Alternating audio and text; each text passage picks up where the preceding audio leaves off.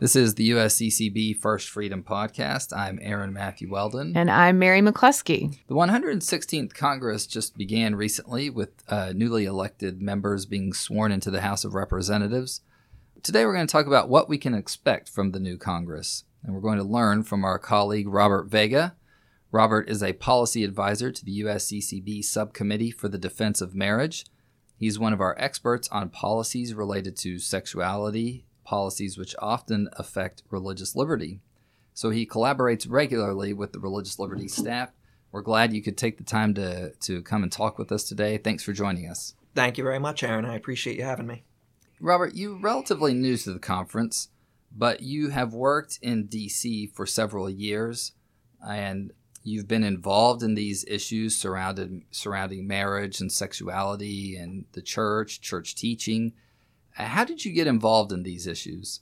Um, so it definitely was not intentional all right at once. Um, even before coming to live and work in DC, I actually uh, went went to college here as well at George Washington, and all because I had this kind of you know naive, um, nerdy desire to get involved in politics and change the world for the better. Uh-huh. You know? and you know, for the most part, uh, for most of my life, uh, at least up until that point, it, that was purely an economic thought. Like, what are the things that can be done to enhance uh, human prosperity in our country?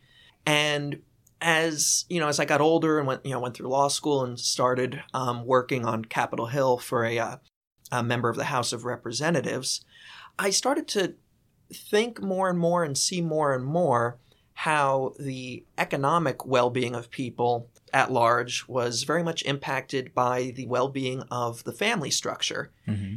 And I started to, you know, realize how over the course of several decades we've seen the separation of marriage and childbearing and sexual activity all from one another.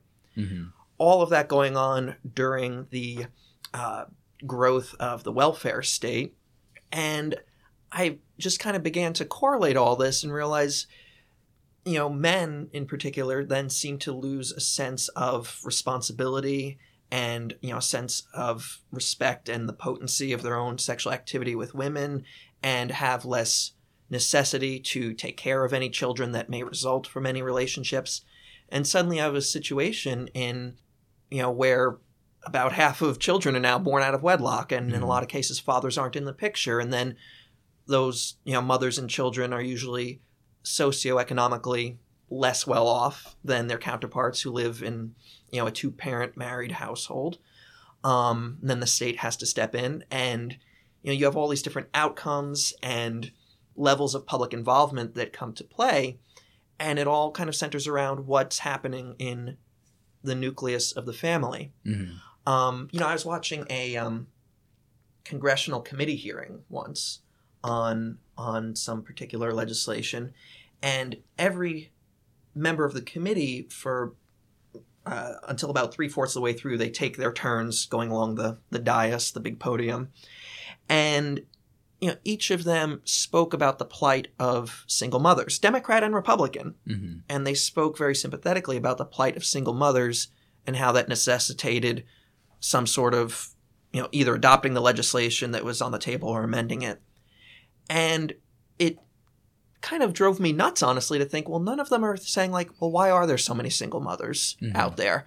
You know, what's going on in society that's, you know, leading, you know, to these situations? And finally, one member of Congress did bring that up, but it took, it was only just one out of about 40 members of the committee. Mm-hmm. Um, and I think that that's, you know, that, that's something a lot of people tend to neglect. They tend to think of the social issues as squishy or just for religious people and, or, you know, just for sentimentality but uh, I think they do have a lot of practical outcomes uh-huh. for you know not just economics but um, criminal justice system yeah, yeah. as well, mm-hmm. drug use, and that's not to say certainly that you know any particular family situation is going to yield any particular you know outcome in terms of children's well-being there's plenty of resilient people out there and there's plenty of people out there in married households and affluent households that you know turn out uh, having severe troubles you know this mm-hmm. is all just kind of in uh, general. Uh, exactly, yeah, yeah. exactly. Mm-hmm. Well, it's interesting because, you know, working on the pastoral side of things in the pro life office, like Robert, I like I've seen this play out, so it makes perfect sense to me. But it's so interesting, like in the political realm, that people wouldn't make those connections necessarily.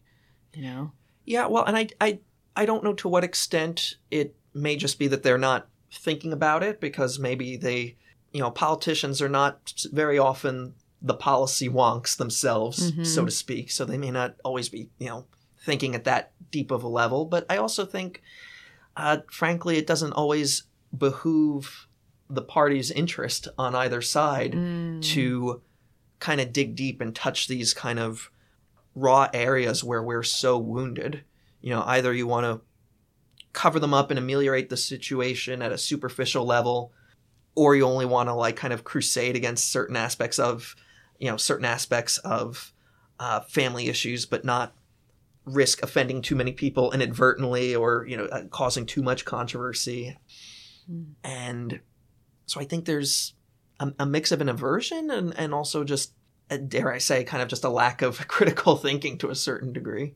I mean, it does, it seems like recently though, more people are talking about this connection between family life and economic well-being, the the relationship between those two things, and I mean, in a lot of ways, um, part what you're describing comports very well with with what how the church talks about with church teaching. So I have been kind of hopeful that the church uh, and here at the bishops conference we might be able to kind of speak to this issue and speak to this relationship that you're talking about and maybe be heard because does, I get the sense that people might be more o- opened up to hearing or hearing more about these kinds of connections between these two things. I don't know if you get that sense also. I'd say a bit, and I think the church is in a unique opportunity to speak to that because the church is not traditionally aligned in kind of the red blue Mhm. uh, Yeah, we're- way. We're, the uh, like- political orphans a lot. Exactly, Mhm. exactly. You know, we have, you know, people have different degrees of focus in different areas, but ultimately the church teaching is, you know, really transcends any political order, you know, in uh, particularly in such a new country as Mhm. ours in the grand scheme of things. Mhm. And so I think we do have a, you know, a very potent voice for that if people are willing to listen. And, you know, I, I think perhaps more and more people are. You know, I know there was this uh, article recently Mhm. uh, out by uh, Tucker Carlson Mhm. uh, that uh, kind of touched on a lot of these issues, and but and it caught a lot of um, steam uh, from a wide range of people, as far as I could tell. But the other thing was, it was it did so because it was so novel, even though it's speaking to these yeah, yeah. truths that you know we may feel are you know kind of timeless and have been of concern for decades, if not centuries. But but it was really novel for people to hear of that, Yeah, and yeah. you know if it's novel, so be it. I'm glad that it's yeah, getting yeah. out there and It may kind of open things up at least a little bit. That's Yeah. my hope at least to Yeah. kind of open up the conversation. So, And- Robert, and certainly in a- that's not to say that that article perfectly encapsulated Yeah, the yeah. church teaching, but it got a conversation going about these Right, issues. right. So, uh, so in a nutshell, I did not read the article, but I'm going to look it up. So, in a nutshell, I mean, was was Tucker Carlson was making this same kind of connection between family life and economic uh, challenges I'd say so. Okay, I'd say so. gotcha. yeah, Mhm. absolutely. for the for the listeners who may not have read it like me. So, Well, I wonder. uh, I mean, since we're kind of talking a little bit about church teaching, um, I wonder if you could say a little bit about how these things affect you as a Catholic. I mean, I think that I have. I often think that the policy advisors have just one of the more interesting jobs. Policy advisors and the government relations, or the people, or the lobbyists here at the conference. You have an interesting position because you really are fully in the world of Washington politics, and you're completely in the world of the church. And I think for a lot of people, we can compartmentalize those two things, but you guys can't do that. and so, you know, I mean, give us some insight. How do you do it? How Yeah. do you? the the AKA, how do you sleep at night? Do you sleep well or worry all night long? Yeah. Uh, how do I do it? Is carefully. Yeah. Um, I think the uh, virtue to be practiced uh, there is prudence. Mhm. Mm. Um, you know, there's the um, you know, there's the teaching that I think the church can apply to a whole range of morality, which is that the ends don't justify the means. Mhm. And I think there is a human temptation uh, perhaps in a lot of aspects of life, but I think very much in politics as well, to think that the ends do justify the means. That you know, as long as we get this ultimate victory and you know save this many people, be it from uh, you know abortion or be it for some sort of moral corruption, um, be it from you know some other sort of bad outcome that we're trying to help people from, like you know, as long as we can accomplish this good, we can you know engage in any you know devious means necessary and mm-hmm. and that's you know a temptation that you know on the on a regular basis i need to remind myself to you know to work against honestly and you know pray about and i'm particularly blessed i suppose in a, in a way uh, right outside my door there's a, a beautiful painting of jesus with his uh, sacred heart aglow mm-hmm. and he's kind of got this look in his eye that's both uh, friendly but also kind of knowing, like he's kind of keeping an eye on you. yeah, yeah, yeah. and every every couple of days, I kind of you know just make sure to yeah I catch myself and you know just kind of stop and make sure I stop and look at it and take you know take stock and take perspective. Like, am I thinking like a political crusader on some agenda and you know to heck with everything else, mm-hmm. or am I really living as a missionary disciple as a Christian in the public sphere, mm-hmm. you know, through my work and, you know, in my personal life and in what I'm, you know, am I using that to try to accomplish what's really best for everyone, you know, not purely as I would desire it, but as much in keeping with uh, my understanding of what the church calls us, you know, to be and work toward as, mm-hmm. you know, mm-hmm. as possible. Yeah, yeah.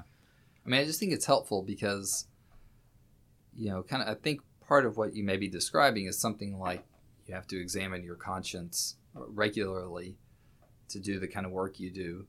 And, and I just think that that would be a good practice for all Catholics. You know, I mean, when everything has been so, become so politically charged, it's just helpful, I think, to kind of ask ourselves and kind of look, look at ourselves or reflect on on kind of on our attitudes towards some of these different political issues. And like you say, um, not just we may talk about what goals we're trying to achieve, but even the means of achieving different mm-hmm. goals. Like, certainly, people of goodwill come to different conclusions, but but it's even just kind of reflecting and examining ourselves just seems to me so important and it's i mean it's absolutely necessary for you but i think it i think all of us need to do that yeah, no, I think it would definitely be uh, recommendable, and you know, as you mentioned, the kind of political atmosphere too. Like, there's this, uh, you know, another temptation in particular that's out there now.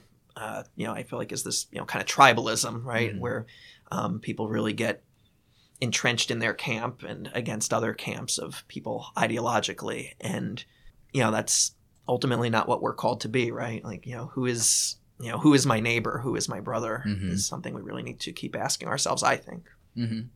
Well, on to the Congress. I think it's mostly bad news in some ways, or at least what we're talking about is some of the bad news. So we'll get that out of the way. Maybe you'll offer us some hope uh, here at the end. But uh, first, let's talk about the Do No Harm Act. It's a bill that's already been introduced, I believe.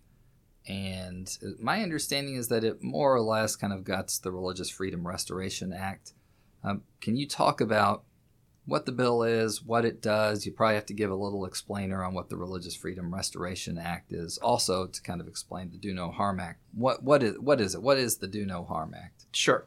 Well, as as you mentioned, it, I probably should uh, get to the basis of how it came about in the first place. Okay. So if you'll yeah, yeah. indulge me for going back a couple yeah, of decades. oh wow.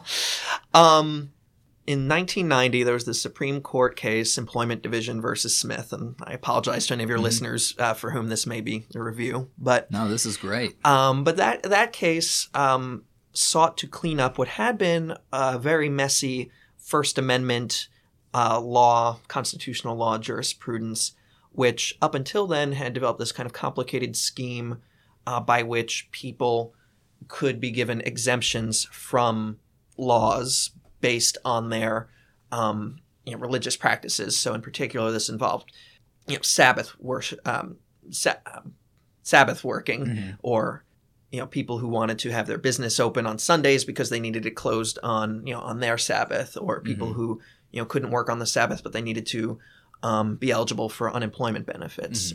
So, Employment Division versus Smith involved this uh, involved the use of peyote by Native Americans, and it was held actually by Justice Scalia that a generally applicable law that does not really have anything purposely to do with religion, such as a ban on certain substances, which would include uh, peyote, would be you know would be upheld against people despite their religious interests. So someone using, you know, a substance for a religious purpose could still wind up on the wrong side of the law. Mm-hmm. Uh, this was actually shocking to people on both sides of the aisle uh, who wanted to allow there to be room for religious liberty to, you know, continue to flourish in the United States. And so they uh, developed the Religious Freedom Restoration Act, uh, which passed in Congress in 1993, uh, unanimously in the House and 97 to 3 in the Senate. It was Wow. sponsored on the House side by then Representative Chuck Schumer, actually. And what it did was it formalized this test that the Supreme Court had used in prior contexts and other contexts, which said if a law is going to impose a, a substantial burden on the religious practice of someone, be it purposely and directly or indirectly and not on purpose, it had to further a compelling government interest and uh, be you know narrowly tailored as closely as possible to fulfilling that interest. So it couldn't do any more than it absolutely needed to to fulfill that interest, and that's in you know in legal terms in the court that's a pretty hard test to meet, particularly in the latter components, and so that allows people to get their religious exemptions from a whole range of laws within you know the realm of reason certainly. Well the supreme court actually then overturned part of that a few years later then in another case uh, city of Boerne versus flores where they held that congress could not tell the courts what to do in terms of reviewing state laws under the first amendment by by way of this religious freedom restoration act and it could only the federal government could only limit itself. And so mm-hmm. that Religious Freedom Restoration Act, we'll call it RFRA from here on out, is mm-hmm. shorten it, could only apply to federal law. Fast forward about 20 years, and you've got a you know situation where it's you know no longer minority religious groups such as Native Americans, you know, kind of exclusively getting hurt by government overreach, although that still happens. You have cases involving the use of eagle feathers. You have uh, cases involving um, uh, Muslims being able to uh, grow their beards uh, when in custody. And these religious cases are still very much salient and important today. Uh, but you also see essentially the majority religion, you know, Christianity, all in our country also having to defend itself from more government encroachment. And so the Religious Freedom Restoration Act was cited uh, quite a bit in the lead up to and decision in the Hobby Lobby case with respect to uh, abortifacient uh, contraceptives being mandated for employer healthcare coverage.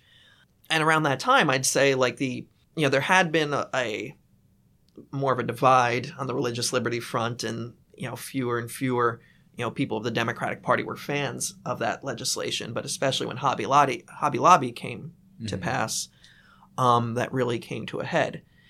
And so now you've got a situation where a law that was once almost unanimously supported is really vilified by a good portion of the policymakers in Washington. And it is in that spirit, finally, where we get to the Do No Harm Act Right. of today. That was Um, great, great background. That was very helpful. I think. Yeah, really. And you have the whole. and it's so interesting but do no harm that's a medical term that's hippocrates right so what is the Right. what what is in the do no harm act uh, robert So the idea is in the in in the Do No Harm Act, um, which introduced by uh, Congressman uh, Joe Kennedy, is that RFRA shall not apply to discrimination laws of various kinds, Civil Rights Act, Americans with Disabilities Act, um, certain other also some other things, the Family Medical Leave Act, and it also leaves itself open to uh, not apply to a range of other laws. It says including but not limited to, essentially. And then also child uh, labor laws and child labor laws and things like that actually which is something we might you know be able to you know look at you know uh, it doesn't catch as much press but something we may be able to you know look at and consider and examine a little more closely. But when it comes to these anti-discrimination laws it's like well okay that sounds good but you know the idea the idea from the sponsors is well the religious freedom restoration act is to make sure you don't go to jail for smoking sacramental peyote or perhaps in the catholic case um, you know underage drinking of sacramental wine you know the idea is to protect you from the government Mm-hmm. uh, encroaching on you in that way.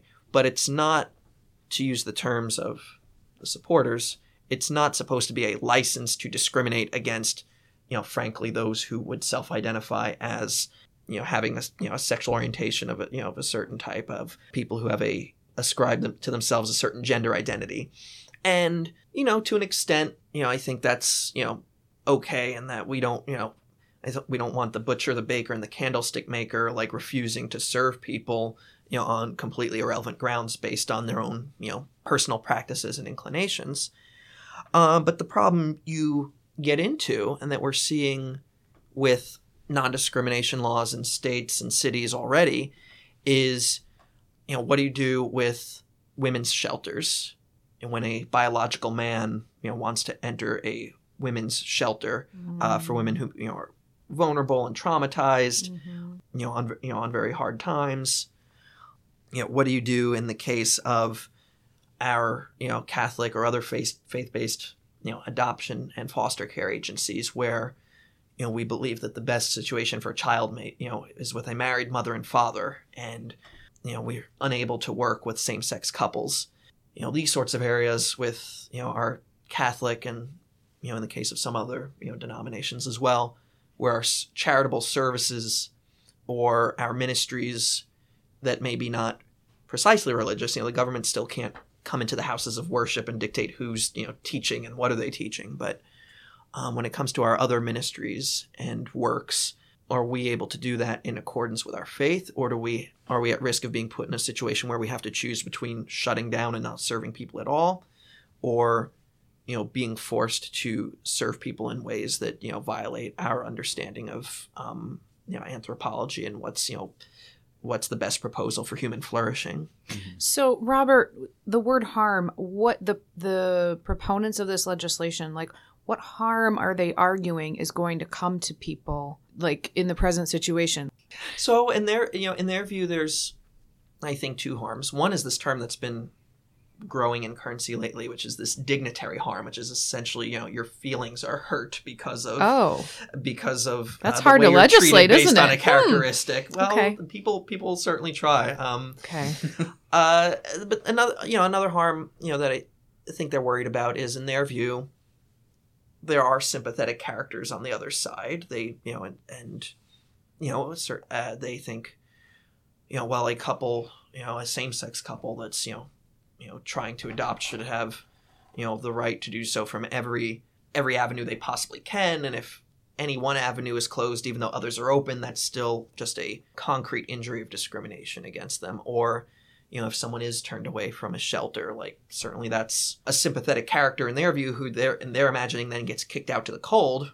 Whereas, you know, in my experience from all I've ever heard is that no, a faith-based shelter is not kicking someone out to the cold just because they can't accept them there. They're going to try to refer them to the next best place, or Right. or all el- or if all else fails, at least a hospital for for some immediate emergency, you know, caretaking. And it's so Um, interesting because some like in the case of the shelter, you know, there are I mean there are legitimate reasons why a man who identifies as a woman walking into a shelter, I want to stay there like there are legitimate there are actually potentially more harm done to the women there than harmed onto his feelings or his rights to identify as a woman or, you know, I don't know, it's it's uh that's very interesting. Yeah, and also, I guess, uh, so they, are they also arguing then, or they may not be arguing this, but ultimately what happens is um, the right to religious liberty of people who run faith based organizations is being um, slammed, is being totally, uh, totally restricted. Is that what eventually would happen in some of these cases? That the right for the these organizations to continue to operate would be restricted. Yeah.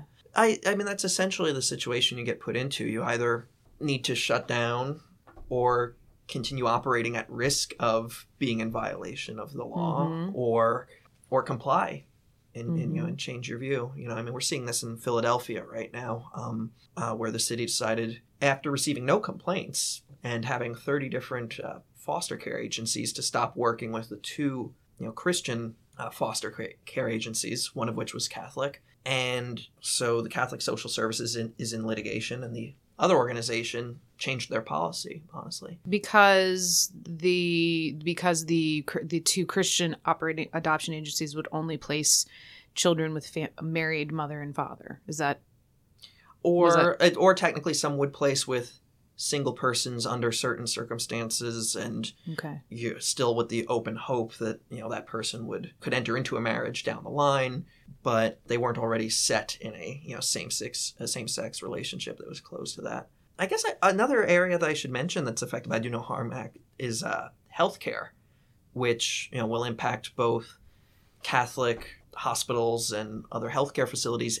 and catholic practitioners of healthcare that you know may you know work for any other private or secular organization by not applying RFRA to the healthcare context, you're at risk of engaging in, you know, enforcing Catholics at the institutional or the individual level to engage in abortion, sterilization, contraception, sex reassignment related procedures, hormonal or surgical, and you know, and the list goes on there. You know, just Mhm. any number of things that they may have a significant moral disagreement with, and uh, you know, putting you know putting people in a very difficult situation there as well. Mm. I mean, it Mhm. just seems to me like there's. It seems like calling it "do no harm." There's something kind of dishonest in a way about it because it's like that. Even the concept of dignitary harm. It's interesting because as Catholics, our document, our text that provides kind of our fullest teaching on religious liberty is called of human dignity. And it talks about how religious liberty is rooted in in human dignity. And it's kind of like like let's take the case of Jack Phillips who in the masterpiece cake shop case m- many people know about. He wouldn't bake the custom wedding cake for the same-sex couple. And it's kind of like if you you could say well they were their dignity was harmed by not being served at this particular cake shop. They have to go to a different cake shop that harmed their dignity. But it's kind of like well perhaps in a sense that's true but then at the same time forcing somebody to do some to violate their conscience har- harms their dignity.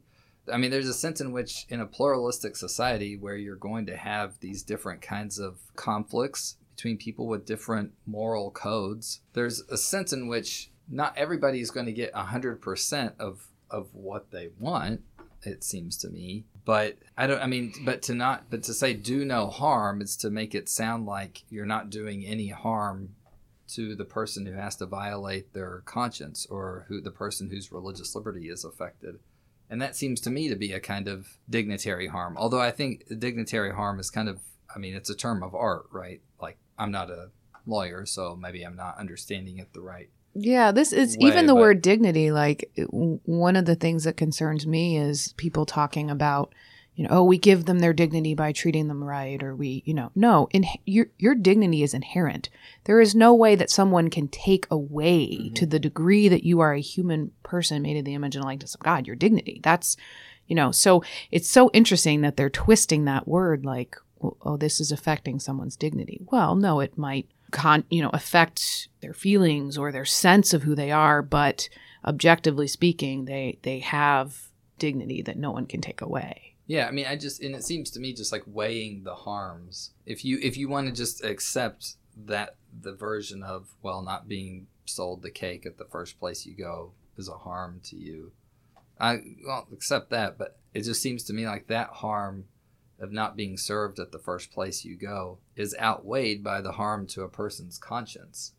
It, in in my view, we're we're in a place right now where there's a lot of emphasis on this modern conceptualization of dignity, which has its problems, and also kind of just the feelings that come with that. And and I I noticed it first in the uh, Obergefell case, the uh, 2015 Supreme Court decision that uh, you know redefined marriage nationwide. You know, it, the Justice Kennedy's opinion focused so much on how he described human dignity and the you know the feelings you know felt by people with respect to their place in the universe and all of these you know broad stroke terms and the illegitimacy of the you know hostility of you know the state against you know against people and you know not extending this institution uh, and and changing it for them in that way and on the opposite side then a couple you know a couple years later in the Masterpiece Cakeshop decision that you mentioned it's you know the opinion was against the hostility of the state against you know Jack Mhm. Phillips for you know uh, uh, you know f- so offending his religion in a very targeted way. Now I'm grateful that they considered that, Mhm.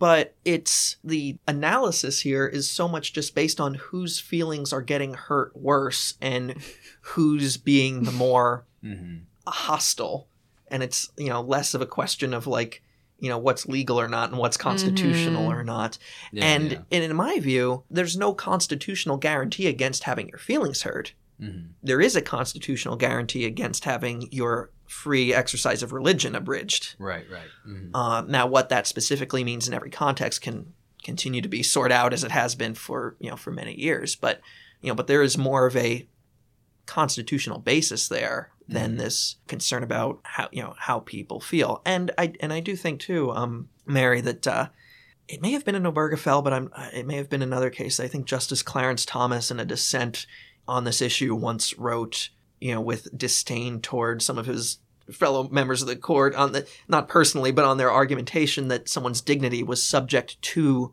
what the law said about them. And he said, no, like their dignity is inherent. Mm. Like, Mhm. yes, we want the law to respect people's dignity, but the law doesn't make pe- or break people's dignity. Right. Mhm. Yeah. Oh, good to hear. I like that. Well, I uh, I want to make sure in our in the limited time that we have left that we talk about the Equality Act because that's that's also we know a priority of the new Speaker of the House. Um, so we're expecting movement there in the Equality Act. Can you tell us, you know, what's going on there? Uh, how worried should we be, both about yeah about the law passing? Um, yeah, what's going on? Tell us about the Equality Act. Sure. So the Equality Act is the landmark comprehensive bill for non discrimination based on, as it terms it, sexual orientation, gender identity. Mhm. It would impose those terms across the whole range of federal non discrimination laws in the Civil Rights Act, the um, Fair Housing Act, as well as jury selection and credit laws and whatnot. And in some of those contexts, then, although we disagree with the anthropology behind uh, those key terms, sexual orientation and gender identity, Mhm. uh, you know, we think there's no harm in jury selection and, and whatnot. But the problems that arise, first, I'll just say, are include all those uh, you know already mentioned in the Do No Harm Act. You know, Mhm. uh, with the Catholic or you know any faith-based um, adoption or foster care agency that is unable to work with same-sex couples, the you know the shelters that recognize the sexual difference between men and women, the healthcare uh, field where people may be forced to do procedures Mhm. against you know against their will and against their conscience and and really in a lot of cases against their just medical professional judgment you know not every Mm-hmm. you know not every secular irreligious healthcare person is on board with gender transition you know, Oh, kind of related especially for children. There's so Mhm. much scientific evidence totally against it, and many of well, anyway, this is No, another topic. But No, I mean, many that- have that- spoken out and said, "No, this is crazy. Yeah, I this mean, is way too early to be doing gender reassignment surgeries Yeah, on children." The, the, the pediatric trade association goes one way, but the body of mo- a lot of the silent majority of pediatricians, it seems like, you know, not necessarily uh, on board with you know fully in that consensus, Right. right? So, or that it isn't a consensus. Mhm. Uh, uh, but beyond that, uh, the you know the act would es- essentially just make it mandate a national open restroom policy to anyone of the uh, opposite sex. You know, how oh, however they identify. Oh no! uh, locker rooms, Ugh. dressing rooms, all of that. Uh, student athletics. So we, you know, Mm. have you know seen these instances where, you know, people of one biological sex are have an unfair advantage over uh, when they're competing in a sport, uh, des- you know, with designation for the other. Mhm. And I think, you know, down the line, it has the potential to also just really kind of regulate speech and thought in that, in the, for teachers and for, and for employers or for people, you know, working service jobs, in that they would have to address people by, you know their preferred pronoun or Mhm. or whatnot, even if that's you know doesn't reflect the physical biological reality, and you know and, and, and treat them as such. And if you don't, you're in trouble for you know using the wrong speech or you know not you know not subscribing to that line of thought. Mm-hmm.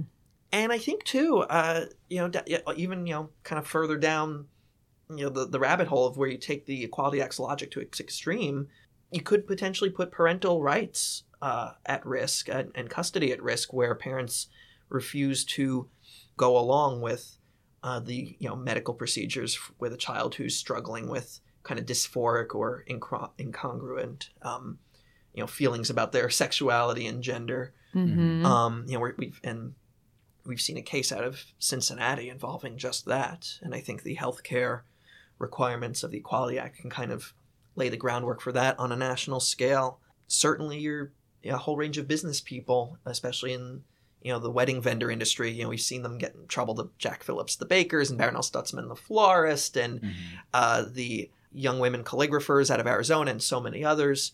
All those cases would be, you know, subject to being lost, you know, almost Mm. immediately, unless the Supreme Court like undid its employment division versus Smith decision from 1990 and came up with a new First Amendment structure. Yeah, I mean that's kind of what I've. I mean, I wondered even if it were to to pass, well, we it's not going to get passed and signed into law in the next two years, Right. right? But because But it- President Trump has said he would veto it, or just the it wouldn't It even wouldn't- make it out of the Senate through the Senate. Okay. don't Right. think, It's likely to. It's almost guaranteed to pass in the House, but not make it through the Senate or Okay. then to the president's desk. Yeah. But if it ever did, I mean, would it? Do you think it would hold up? I mean, it would certainly be challenged in court, right? I mean, do you think it would make it through a Supreme Court challenge, or is that asking for something like what looking way too far ahead um, to even imagine? It's a plausible aspiration, but not something I would bank on. Yeah, yeah, I would definitely arrange my strategy uh, to not rely upon that, although certainly hold hold out some hope for that. Yeah, yeah. absolutely, because you know, there is, you know, I think even the, even the proponents recognize that this bill, this term of Congress, is more of a a messaging piece Mhm. uh, to put their stake in the ground.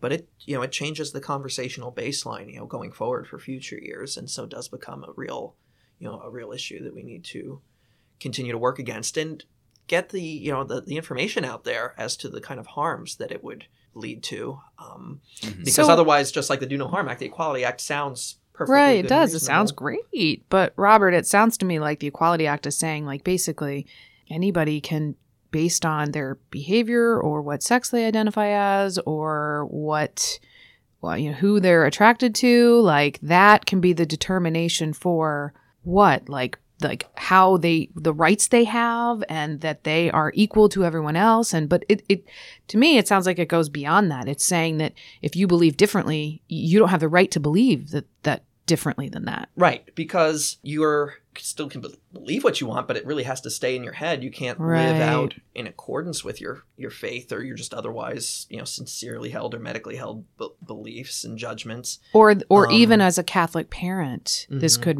restrict your right to teach your children the actual teachings of the of the faith right Well, Or- and I think even actually, Cath- private Catholic school teachers could even be at risk of being constituted by people who identify a certain way with or, you know orientation and you know identity and enter into same-sex marriages. Not you know not teachers who maybe teach religion, religion proper or who are you know safely under what we call the ministerial exception, where the government Mm. can't touch on who is a minister in a religious organization, but you know, for your pure math teacher, for your pure history teacher, like there's some unsettled law there as to to what extent a religious school can make employment decisions about them free of government intervention. And under something like the Equality Act, which explicitly exempts itself from RFRA, you know, a diocese may not actually have a whole lot of say as to who they're, you know, hiring and retaining, you know, along these lines and what kind of, you know, message they may be, you know, bringing to the uh, to the children. Mm. Well, you mentioned the need to kind of work against these things. So what what can lay Catholics do? Like how how can lay people respond to the moment? I think you know most immediately and practically is to you know be vigilant Uh, be critical when you hear or read about you know things that sound good or sound reasonable because you know truly like you know we don't want people being you know rejected for you know jobs where you know what they do on their off time is completely irrelevant or we don't want people like being denied you know basic services or basic he- basic healing care you know Mhm. based on you know irrelevant categories or you know conduct and we, you know we want everyone respected and served but you sometimes have to look at what are the real dimensions of the side effects or you know harms being done to you know the ability of people of conscious or you know other other beliefs to continue to live out and pass down you know their faith which you know is not you know for us is not just this ethereal thing but is like our proposal for real concrete human flourishing at the end of the day Mhm. that everyone can benefit from and so really just don't take everything as like, oh, well, that sounds good. Like, you know, really look into it, consider it, and then certainly, you know, get involved. Write, write your, you know, your congressman or your state legislator or your school board member, you know, because this happens at every level. Mhm. You know, get involved in the community in that way. Help other people be aware, not forcefully, but Mhm. and I also think it really, um, you know, should be said that we also need to demonstrate the goodness and the beauty of our beliefs through our own lives too. Mm.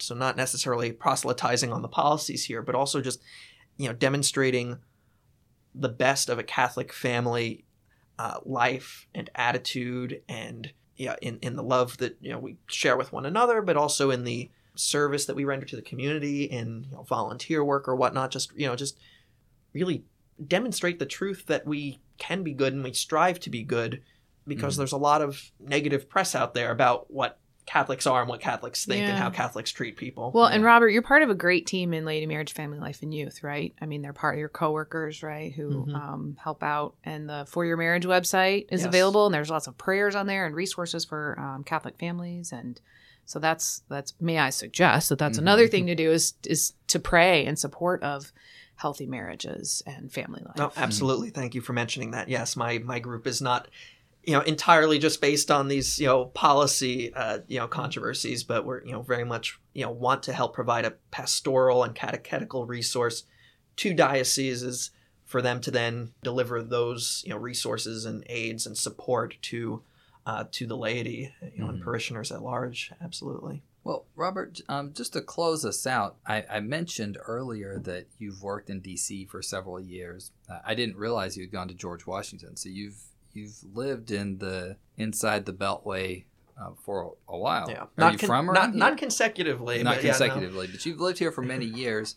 And you know, one of the things I've thought recently is just when when stuff that happens in DC is in the news, you know, people see the images or they see us they see the city on television or they hear, you know, it's referred to sometimes as the swamp or whatever like you hear this kind of stuff and it's like it's it's almost like an idea not an actual place where real people live their lives so i just wondered if you might say like We're uh, robots. yeah well i mean it's like people don't realize it's like you know it's a it's a city Yeah. especially when you get away from the mall um, and the monuments and stuff i mean in a lot of ways just it looks like a lot of other cities in the mid-atlantic Well, it definitely feels like it when you're, you know, waiting for your uh, metro train. You're, Yeah, yeah. on your commute, and it's slowed down and breaking down and whatnot. Yes, and there's- yeah i mean i wonder what what's one thing about washington that you think might surprise people who who haven't ever been here don't know much about it I'd say that it's that the extent to which people actually get along, mm-hmm um, and particularly on the Hill, in my experience, like you have the policymakers, you know, debating really forcefully on camera, but behind the scenes, a lot of them are slapping each other on the back, and you know, uh, you know, actually buddies, and and at the staff level too. There's you know a great amount of you know collaboration, or if if you can't work together on a certain policy because you know that's where your bosses and your districts that you represent are, uh, you can at least discuss it very you know very peacefully and very openly and still be friends and people you know people that are adversaries you know politically you know, will still go go have dinner together go have drinks together and still be you know Mhm. still be real genuine friends Mm. and i think I, I dare think that that's even more so the case today here in washington than it may be elsewhere in the country where the, the disagreements seem to be at quite a fever pitch.